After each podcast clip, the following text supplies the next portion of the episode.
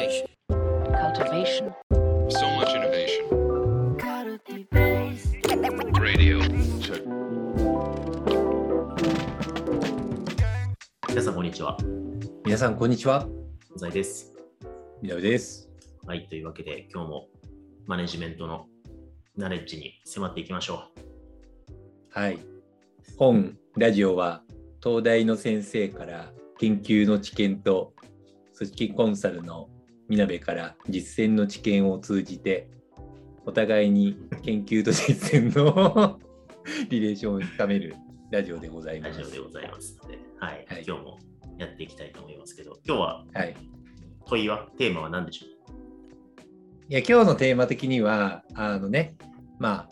3月ですよ、3月。ね、期末の人もいるだろうし、秘書がもう始まっちゃった人もいるかもしれない、それを迎えるかもしれない人もいるかもしれないんですけど、要はそれが何が起きるかっていうと、まあ、目標設計期間ですよ。うそうだ、はい。評価し、振り返り、次の目標を決めるとか、そうそんな時期ですね。はい、そうそうそうそうそう。解散によってサイクルは違うんだけど、まあ、半年に1回やるところもあれば、1年に1回やるところもあれば、OKR 導入してるテックとかだと、なんか四半期に1回、3ヶ月に1回とか、OKR を組み立てて、で、なんか事業とか組織、チームで今何を優先順位高く目指してやっていくのか。で、そのために前半期のことをリフレクションしてやっていこうみたいなうんことがあるんだけど、まあ、言葉で言うのは簡単だけど、その時期って、なんか、ミーティングブロックがぐわーって走って、うんもうひたすらミーティング、ミーティング、定例、定例、1on1、1on1、調整、調整みたいな感じで、結構みんな辛い時期だと思うんですよね。はい、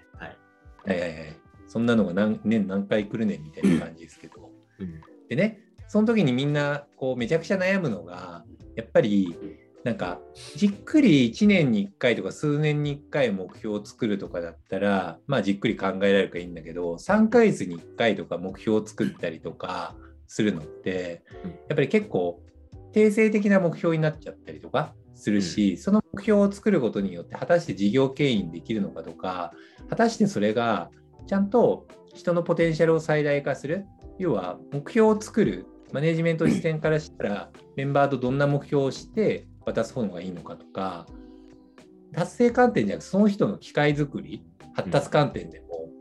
どんなのがいいんだろうとかね、うん。そういう視野が生まれると思うんですよね。うん。だからそこら辺の勘どころを東大の先生の知見を生かしてちょっと語れたらいいなって。いや、今めっちゃ俺が知りたいわ、それって思って聞いてました。あの、当事者なんで、今、まさに。当事者。はいはい。はい、今振り返って、評価、うん。面談をして、うん。で、次の OKR 立ててっていうのに、まさに僕うん。もその波に飲まれてる一人のマネージャー層となして。るほどね。はい。はいはいこれって、はい。まあ今、宮部さん言った通りいろんな観点あると思うんですけど、なんか、バッドパターン的にはなんかあるあるのバッドパターンはどんなんがあるんですか？目標設定の時って。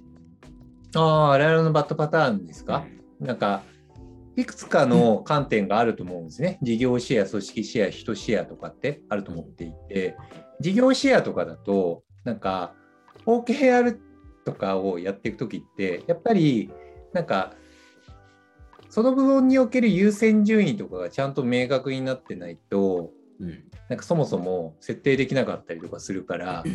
ね、プロダクトビジョンとか、まあ、組織のビジョンでも何でもいいんだけど、それを基づいてロードマップを描いて、今何をこの3ヶ月では注力ポイントにすべきかっていうのを仮置きで設定するみたいなことをしなきゃいけないから、ある種のビジョン的にはトップダウン的な観点も必要で、なんかそこのサイクル感を回すみたいなのがあったりとかするから、逆に言うとそこのなんか部門長とか、なんか牽引する側の人とかが整理しきれていないと巡りが悪くなるよねっていう、なんかそこを示さないままボトムアップ的にやろうとしちゃったりすると、どうしたらええねんみたいにうん。なっちゃうから、ちゃんとその触発性をどういうふうにしていくかっていうのも大切だったりするし、うん。逆に、逆に、俺の考える最強の OKR みたいなのを、なんか上の人は考えちゃって、うん。こういう風にしたら市場戦略的にも完璧でユーザー戦略も完璧っしょみたいな感じにやりすぎちゃって、なんか今チームにいる人たちの状態とかを完全無視しちゃって、結果的にそれが目標的になんか達成できないし、達成を仮にできたとしても、焼け野原みたいになっちゃって、その人たちのメンバーやチームのポテンシャル開発の資産にならないようなものにしちゃうっていうのがあったりとかするから、ちゃんと事業とか組織とか人とかいろんな変数を見極めながら作られるのが OKR なのかなって思うんですよね。なるほどですね。うんまあまあまあ、よく言うのが人のポテンシャルを最大化させられるチームのポテンシャルを最大化させられるような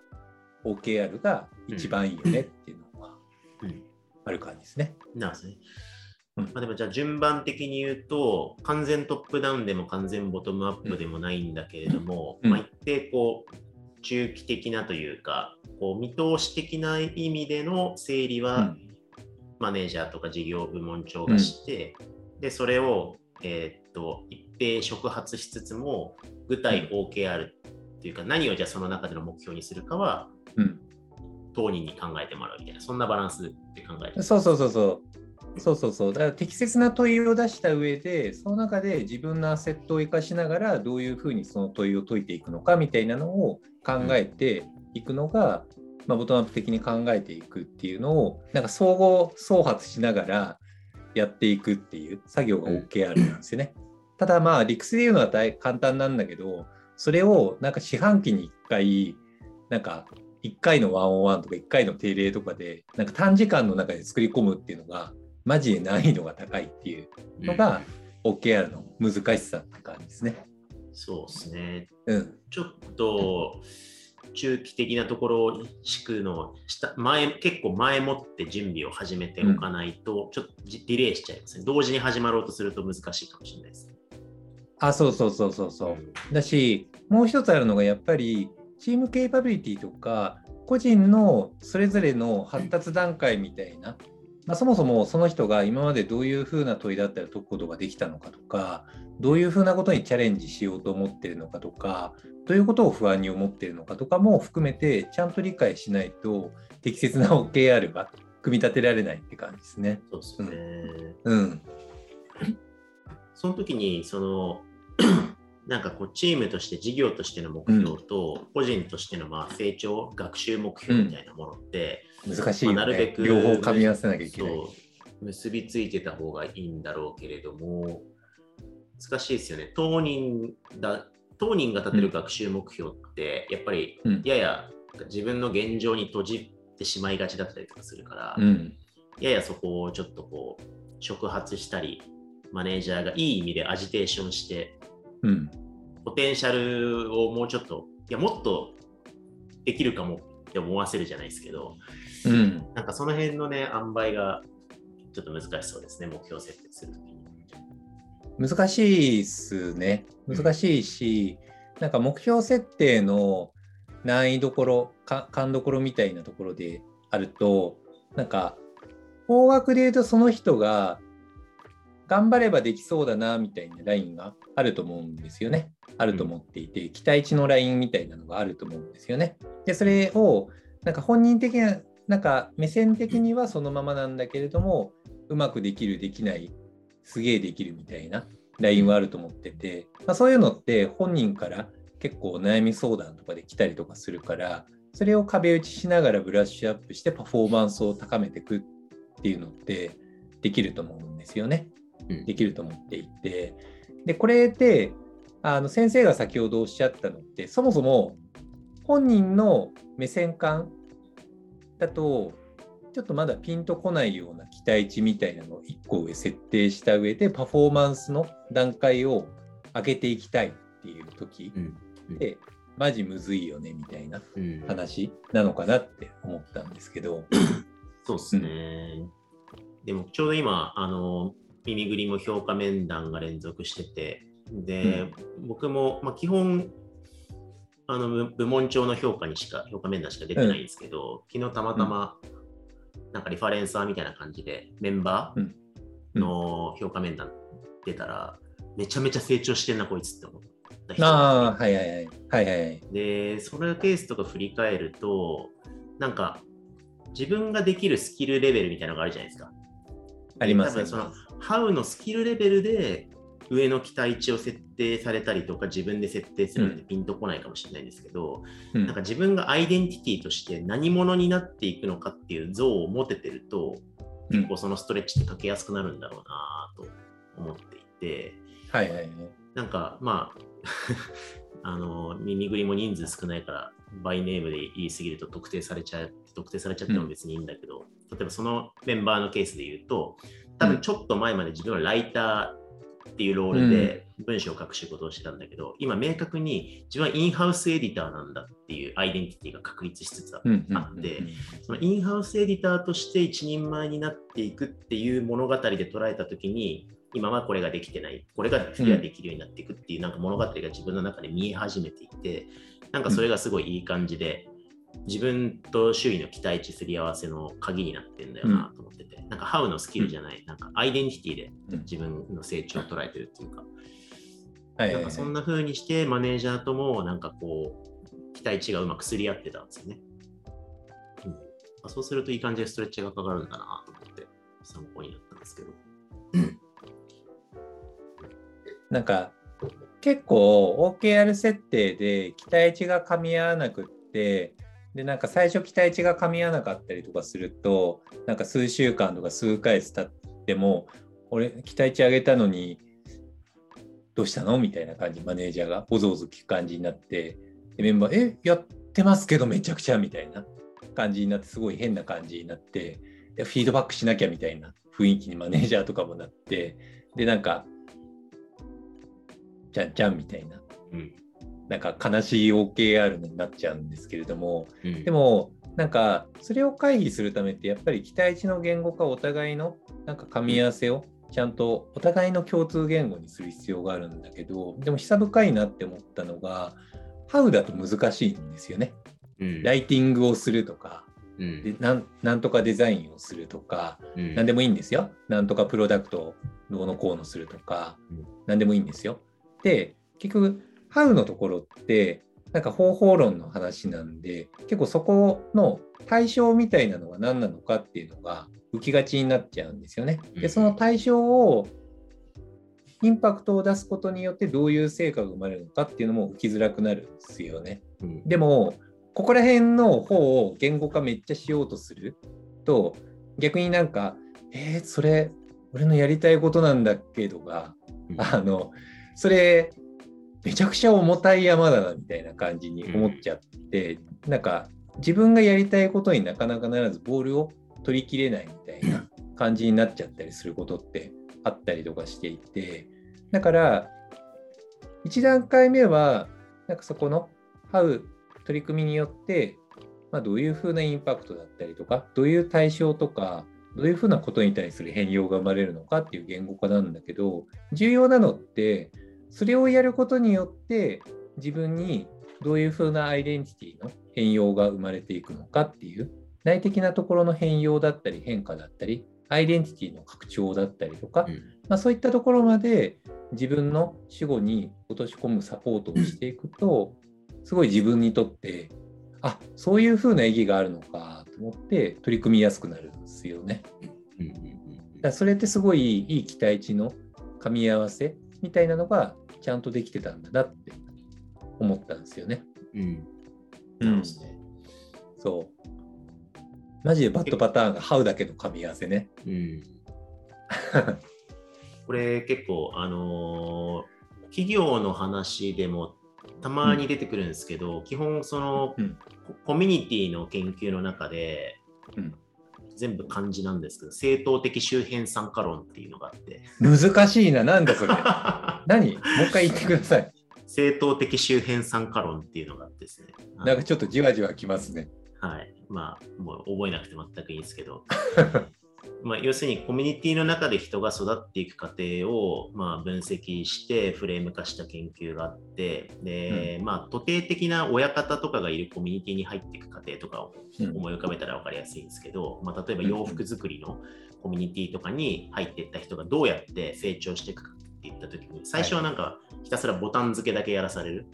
っていうハウから入って、で、パターンを切り取るところから始まって、が次があってみたいに、ちょっとずつこう、ハウやってるんだけど、なんかふとある時に、あこうやって先輩は服作ってたのかっていう全体像が見える瞬間があって、じゃあ作ってみってやって自分でやってみるとやっぱうまくいかないっつってフィードバック受けて、あ、なるほど、ここが見えてなかったかってやって、だんだん一人前になっていくみたいな、っ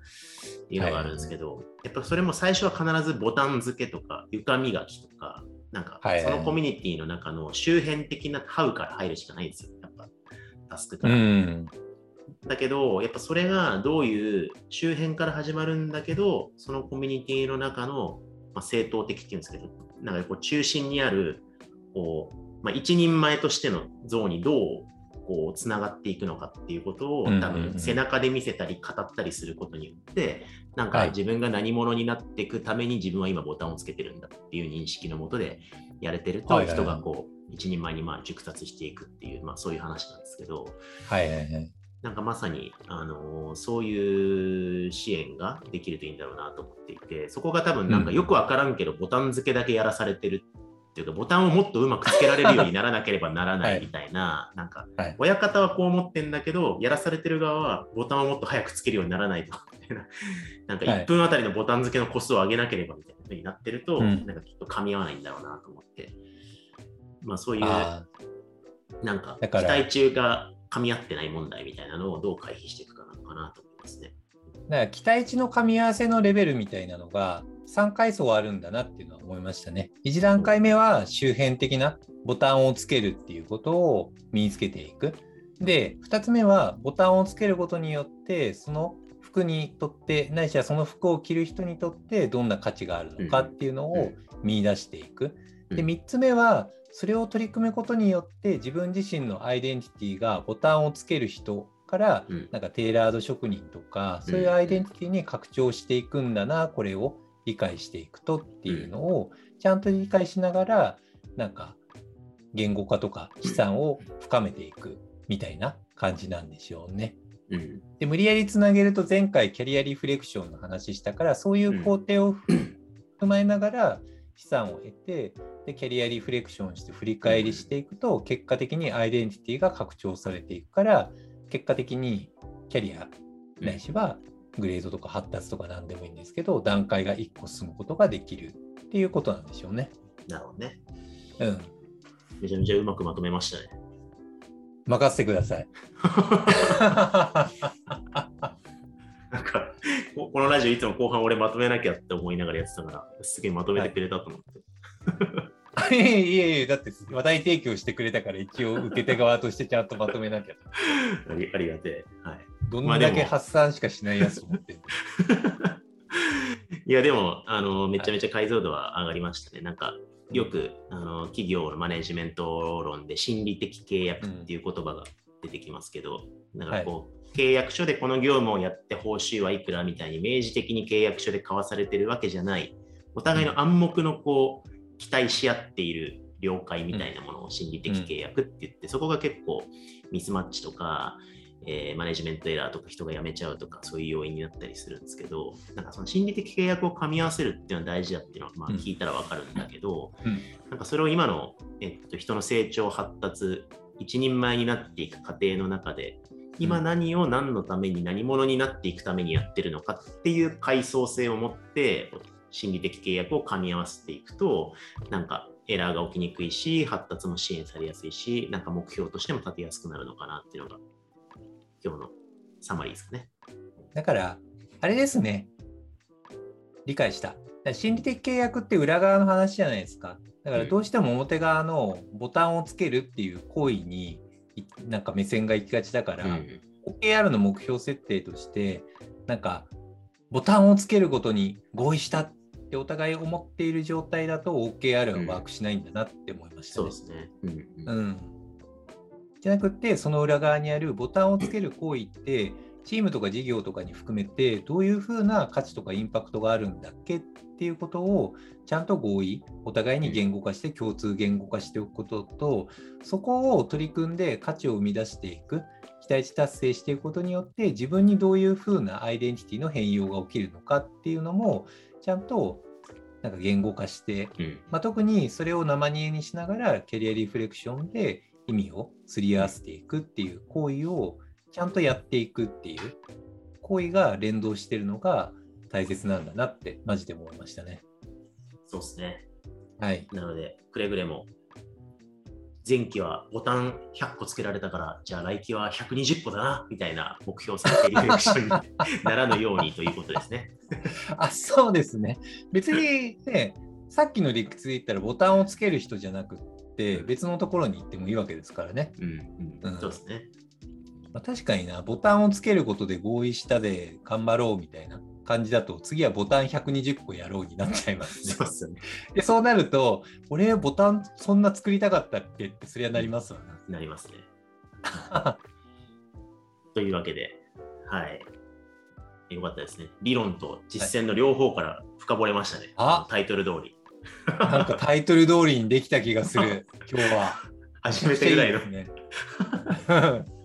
そうですね。はい。はい。というわけで、じゃあ今日はここまでにしたいと思います。あありがとうございました。ありがとうございました。